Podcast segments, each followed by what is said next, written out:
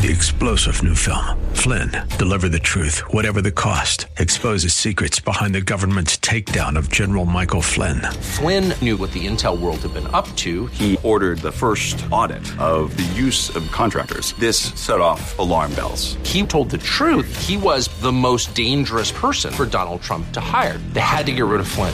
Flynn, Deliver the Truth, Whatever the Cost. Available now. Watch it today. Go to SalemNow.com. SalemNow.com. The Bible says in the book of Daniel, the king of the north will gain control of all the treasures of gold and silver. You may think your IRA is secure. You may think that gold you have here will get you through final days. It won't get you anywhere. That is Pastor Michael Oxen Tanko, and this is Reaching Your Heart. Pastor Mike's message is the conclusion to The Oath and the Open Book. It is a part of the Revelation series, and you can find it online at reachingyourheart.com. The Oath and the Open Book. Here at Reaching Your Heart, we believe that God answers prayer. If you need prayer, please call us today at 888-244-HOPE. That's 888-244-4673. Stay tuned at the end of today's broadcast. I'll have information on how you can attend the worship service in person if you would like. And here now is Pastor Michael Oxen Tanko with the conclusion to The Oath and the Open Book.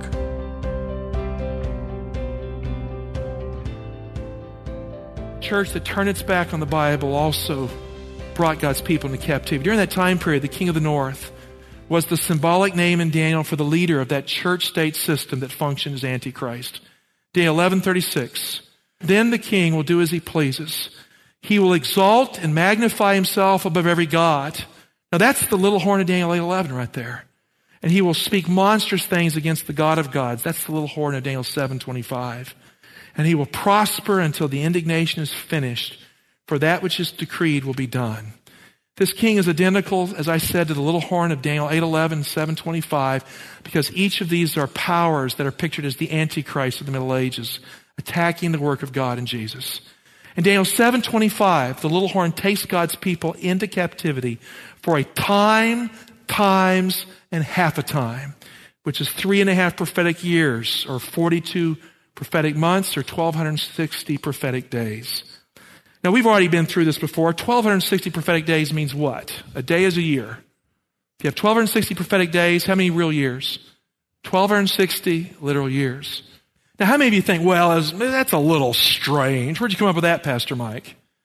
How many of you know Sir Isaac Newton? Raise your hand. Is Sir Isaac Newton a dummy? Yes or no? You know, there are many Christians today who think he's essentially a dummy. What I'm sharing with you, Sir Isaac Newton wrote about, and I'm in agreement with him, one of the great Bible students of history, of prophecy. He understood that a day is a year, the 1,260 days are 1,260 years. I mean, this is not new stuff. This was understood in the Middle Ages, the latter part of the Middle Ages, when Newton and others had simply kept the Christian faith consistently for centuries. So 1,260 days means 1,260 historical years. The little horn would persecute God's people and hold them in captivity for 1,260 years. Now, 42 months is how many real years? Come on, do the math. 12, 12, 12, 6. 3.5. Bible math is not difficult. Okay, who had a ministry for 3.5 real years? Jesus did. So 1,260 prophetic years, which is the time, times, and dividing of times, or 42 prophetic months, is a counterfeit Jesus ministry. So we're to look to something in the Middle Ages that's taken the place of Jesus in the Christian church, that's acting like it's Jesus, but it's not. That's what really is happening here. The little horn would persecute God's people, would look like Christ, but isn't Christ. Now, Daniel 11:36, the angel tells Daniel that he will speak monstrous things against the God of gods. He will prosper until the indignation is finished, for that which is decreed will be done. In other words, he would have a theological impact on the knowledge of God in the Middle Ages. The word translated monstrous things is literally wonders in the Hebrew. He would speak wonders against the God of gods as if he is God during the captivity until the time of the end would come. I mean, so this is an amazing claim coming from within the Christian church, prophesied by the book of Daniel. In Daniel 11:35, it says that his power would come to an end at the time of the end. So put it all together. Daniel sees the captivity of the Christian church in the Middle Ages by sword, flame, and captivity for many years or days. It's like the captivity that he himself experienced when he went to Babylon. He sees the abomination of desolation in Daniel 11:31 set up by armies in the Middle Ages, forcing the Christians of the Christian church into a captivity that would last over 1,000 years. He sees God's people dying by sword, by flame, and plunder. He sees the church-state king of the north system exalt itself over the God of gods, claiming to have the power of God, implied to forgive and to give grace. He sees this power taking the place of Jesus in the Christian church, and he knows that it has to go all the way to the time of the end. And Daniel's told that the wonders will stretch down to that time, the end of the indignation, the time of the end. And then in verse 40 of chapter 11, we have the time of the end. So in Daniel 12:4, the angel tells Daniel that the words are shut up and sealed until the time of the end. The four angels and the book of Daniel would act like a smart bomb with a timer on it. It would go off when this power comes down at the time of the end to change the course of history, to save the Christian church, to bring God's people out of the medieval captivity. Explosive truth for the time of the end. And so the angel asks the question of Jesus, the man clothed in linen, standing on the waters. He says, how long will it be until the end of these wonders? Now, the wonders are described in Daniel 11:36. It's what the king is doing during the 1260 years. How long until this time period is over and we have the restoration of God's truth? How long until the captivity comes to an end? How long until the four angels are loosed? How long until the book of Daniel is unsealed and understood? How long until the time of the end, when men and women can turn to God again and they'll be free to do so? How long until the power that breaks the power of God's people is broken? The answer comes in verse 7.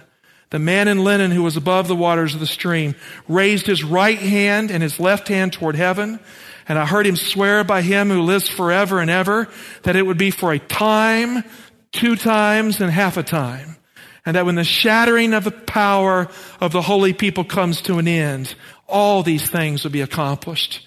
In Revelation 12:6, John sees the Christian church, the extension of the heavenly Jerusalem. After the ascension of Jesus, the woman fleeing into the wilderness for 1,260 days, very clearly predicted here. Then the woman fled into the wilderness, Revelation 12:6, where she has a place prepared by God that they should feed her there for how many days? What does it say? 1,260 days. And then he says the same thing in verse 14, but he substitutes the expression 1,260 days for the time that we're looking at right here in Daniel 12:7. He says it again in a slightly different way. But the woman was given the two wings of the great eagle, that she might fly from the serpent into the wilderness to the place where she is to be nourished for a time, times, and half a time. The 3.5 years, the time, times, and half a times, is the same thing as 1,260 days.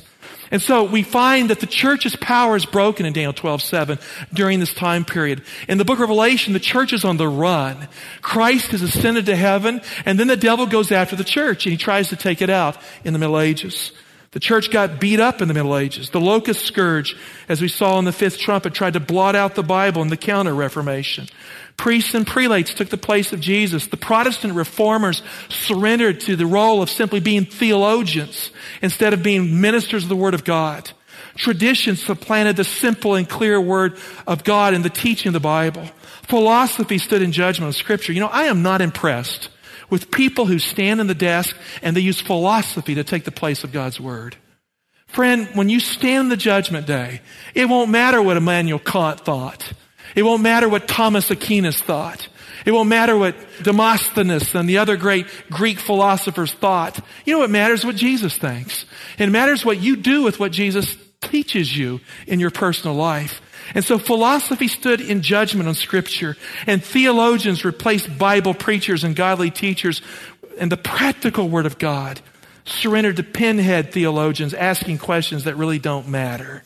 The 1,260 years of the time, times, and dividing of time started in the spring of 538 when the church-state system in the Middle Ages was set up in principle. And the siege of Rome lifted, and the capital of the Roman Empire was given to the church. In the spring of 538, and the Ostrogoths disbanded, barely an army. It was 1,260 years later to the month when the French general Louis-Alexandre Berthier, sent by Napoleon, the Directory of France, surrounded the city of Rome, and the power of Rome was broken and taken away. It was reorganized under the authority of France. In the spring of 1798, Pius VI was taken captive. Rome was reorganized. He was taken to Valence, France, where he died because of the rigors of captivity. The 1,260 days, or 1,260 years, came to an end the spring of 1798, exactly 1,260 years to the month. I mean, God's timetable is extremely accurate. I've heard people say, well, this time prophecy doesn't make any sense.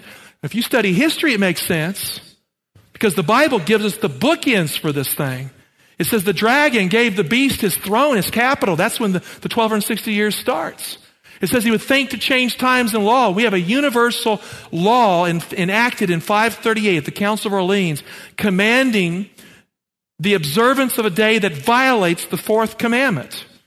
So we have two indicators in the book of Daniel. The very event which turned the tide of the Middle Ages was prophesied in Revelation 13:10. The power that had taken over God's church in the medieval captivity went into captivity at the end of the 1,260 years. The power that killed the servants of God at the stake by crusades, on the rack and the Inquisition, was itself brought down by the sword at the end of the 1,260 years. Now, Jesus had a 3.5-year ministry, did he not? What happened at the end of his 3.5-year ministry? Did he go straight to heaven, or did he not die? Was he brought down? Then he gets resurrected. This power has a 3.5-year counterfeit ministry. In the French Revolution, it comes down before it comes back at the end of time. And so we find that it replicates the experience of Christ as a kingdom structure in world history. In Revelation 13:5, we have the 42 months, which is another expression of the 1,260-year prophecy. In Revelation 13:10, John gave us the event that brought the end of the 1,260 years. If anyone is to be taken captive, to captivity he goes. If anyone slays with a sword he must be slain. Here is a call for the endurance and faith of the saints. Those Christians who had died to hold the Bible high. Those Christians who had died to hang on to the teaching of Christ our righteousness. They saw the day when 1798 came, the hour, the day, the month, and the year. When this power came down and the world became a freer place to share Jesus and grow in the Word of God. So the angel asked the question, Daniel 12:6, how long until the end of these wonders? And the answer is given, Daniel 12:7. The man clothed in linen, who was above the waters of the stream, raised his right hand, his left hand toward heaven. And I heard him swear by him who lives forever and ever. This is Jesus talking. That it would be for a time, 2 times, and half a time, the 1,260 years of the Middle Ages. That when the shattering of the power of the holy people comes to an end, in other words, when the persecutions end, all these things will be accomplished. The prophecy was fulfilled, as I said, in the year 1798. Based on Daniel 12, the book of Daniel was unsealed in the year 1798. The 4 angels were released in the year 1798. The power that had broken the power of the Christian church was brought down in the year 1798. The French Revolution changed the world and ushered in the time of the end in the year 1798. And since the year 1798, we can say with confidence that we have been in the time of the end, when the knowledge of the book of Daniel would greatly increase. Based on Daniel's time prophecy, we are to expect the Christian church to leave the medieval captivity after 1798. And we're also to expect the book of Daniel to be unsealed at that time. Daniel 12 is a prophecy, and Revelation 10 holds the fulfillment in history. The answer comes in the 6th trumpet. What will happen after 1798? What will happen when all these things occur? In Revelation 9:14, the voice of Jesus from the 4 horns of the golden altar commands the 4 angels to be loosed. Well, who are these 4 angels? They are angels with messages for the world at the end of time. They are special forces that are designed to finish the work of God and to bring Jesus back to this world. In Revelation 9:14, the voice of Jesus from the 4 horns of the golden altar overtakes the work of Satan from the abyss in the 5th trumpet. And these 4 angels ride horses with power in their mouths. Just like Balaam's donkey that talked to a dumb prophet, The four angels' horses have mouths with power for an unreceptive world that is hard to hear. And then the mighty angel dressed in white that we saw in Daniel 12, who swore the oath in Daniel 12, he comes down from heaven to lead his people out of the captivity of the Middle Ages. It is a new exodus with an open book with the Word of God. We'll continue with today's Reaching Your Heart and Pastor Michael Oxen Tanko in just a moment. If you'd like to attend the worship service, I will have details on how you can do that here at the close of our broadcast today, so please stay tuned. You can always attend online at reachinghearts.org/video. That's reachinghearts.org/video. Many archived messages are available there for you, and you can attend the live service in a streaming format at that website, reachinghearts.org/video. Let's continue now with Pastor Michael Oxen Tanko in today's Reaching Your Heart.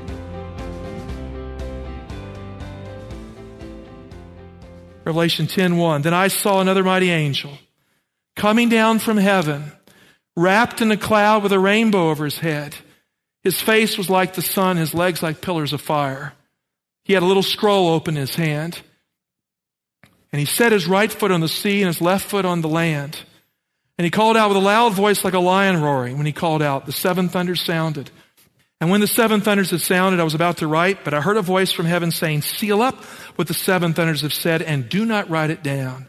You know, this week I was sharing this with the kids over at the week of prayer at Weimar College. And one of them raised their hand and says, Pastor Mike, what did the seven thunders say? Have you ever wondered that? You haven't? Well, it shows you where the curiosity is. It's in California. He said, Pastor Mike, what did the seven thunders say? And here's my answer. I don't know. Because they were shut up and sealed. You can't talk about things that haven't been written down. So let's move on. The angel clothed in a white cloud looks a lot here like the man in linen who was standing on the waters. In fact, they're the same person here. Just like the man in linen in Daniel 12:7, the angel has one foot on the waters. But here, there's a contrast. He has another foot on the land. Because the message of the open book will contextually change the world at the time of the end.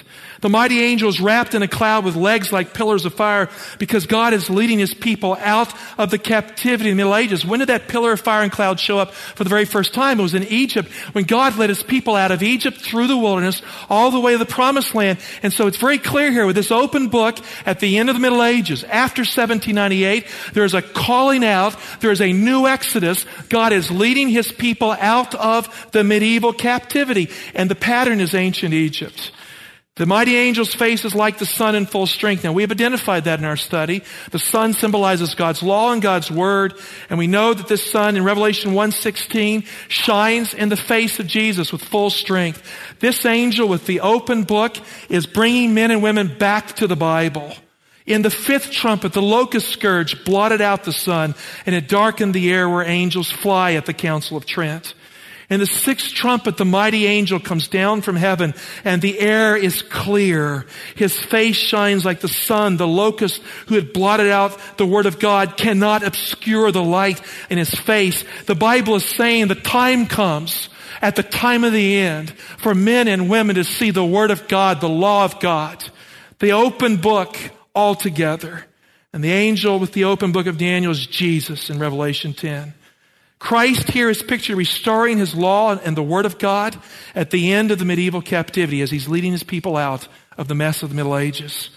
Jesus is the man in linen in the book of Daniel, and Jesus is the mighty angel here. Friend, when Jesus leads you, you had better not resist his lead in your life. When he calls out to you with the voice of a lion, it's the voice of authority. In Revelation 5:5, Christ is the lion of the tribe of Judah. The rainbow over his head is over the throne of God. It is the authority of God in Christ that is affecting the change in the Christian church. After 1798, it marks the end of the medieval captivity. In Daniel 12:7, the man in linen raised both hands. Here he raises one. Why? Because he holds the unsealed book of Daniel open in his left hand. Revelation 10:5. And the angel whom I saw standing on sea and land lifted up his right hand to heaven.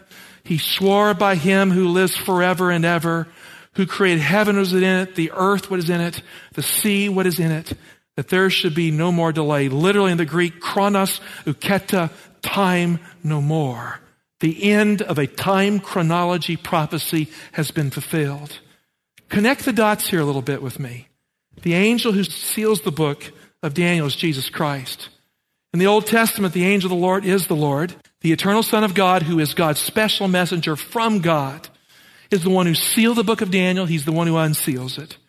Christ is the leader in the cloud after 1798, leading his people through the Second Great Awakening out of the medieval captivity. The Second Great Awakening will become what history calls the Great Advent Awakening. The study of the book of Daniel will spark interest in the belief and study of the entire Bible.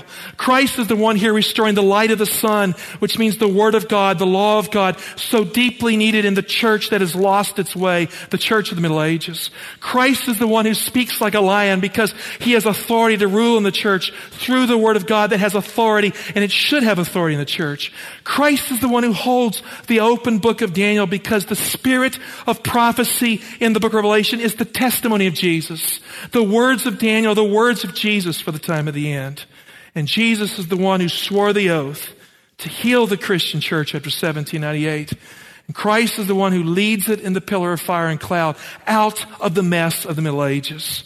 In Revelation 10, there's a new exodus in Christianity at the end of the Middle Ages. You know, you can't stay in captivity and go home to glory.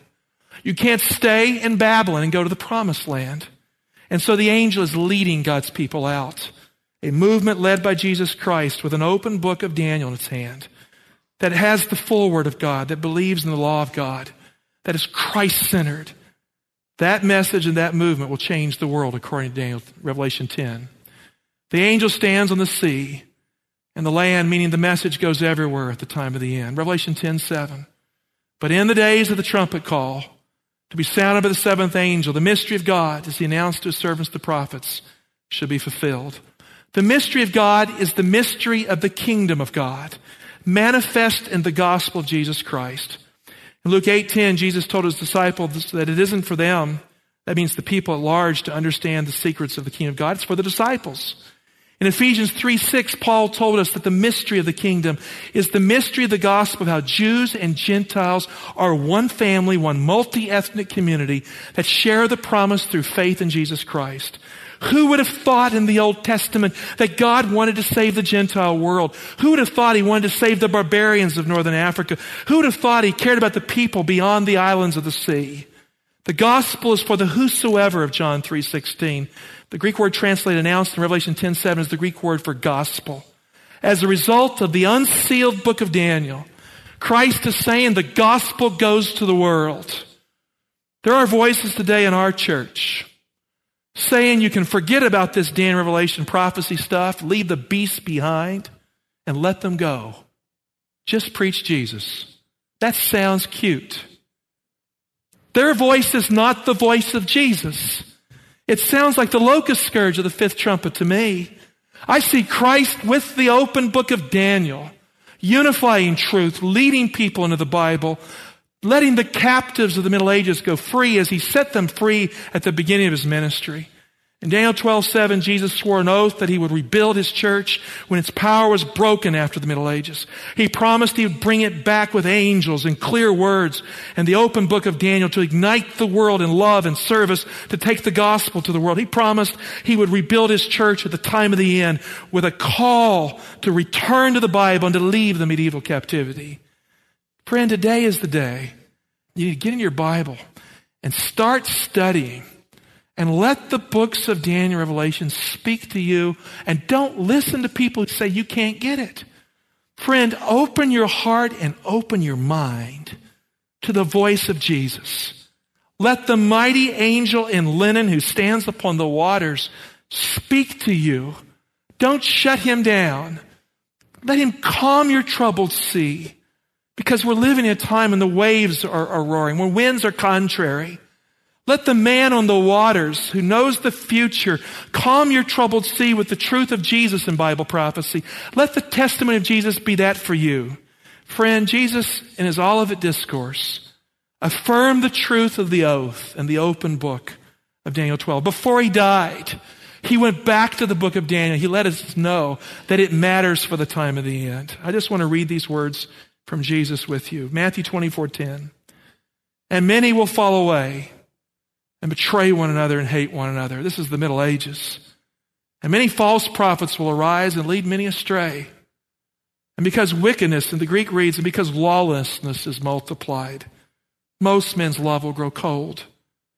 But the one who endures to the end will be saved. I mean, let that sink in. The one who endures to the end will be saved. That's the language of certainty. And this gospel of the kingdom will be preached throughout the whole world as a testimony to all nations, and then the end will come. So when you see the desolating sacrilege spoken of by Daniel the prophet, standing in the holy place, let the reader understand.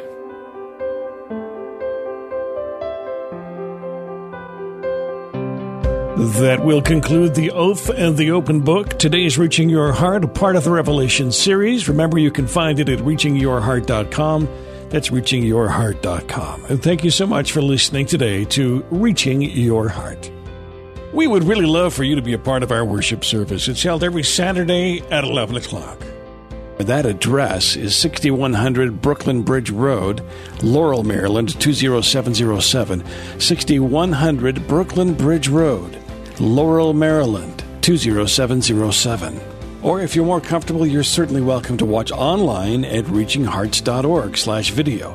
reachinghearts.org/video. The live broadcast will be streaming and available for you on that website, reachinghearts.org/video. Thanks for listening, and we do pray that God is reaching your heart.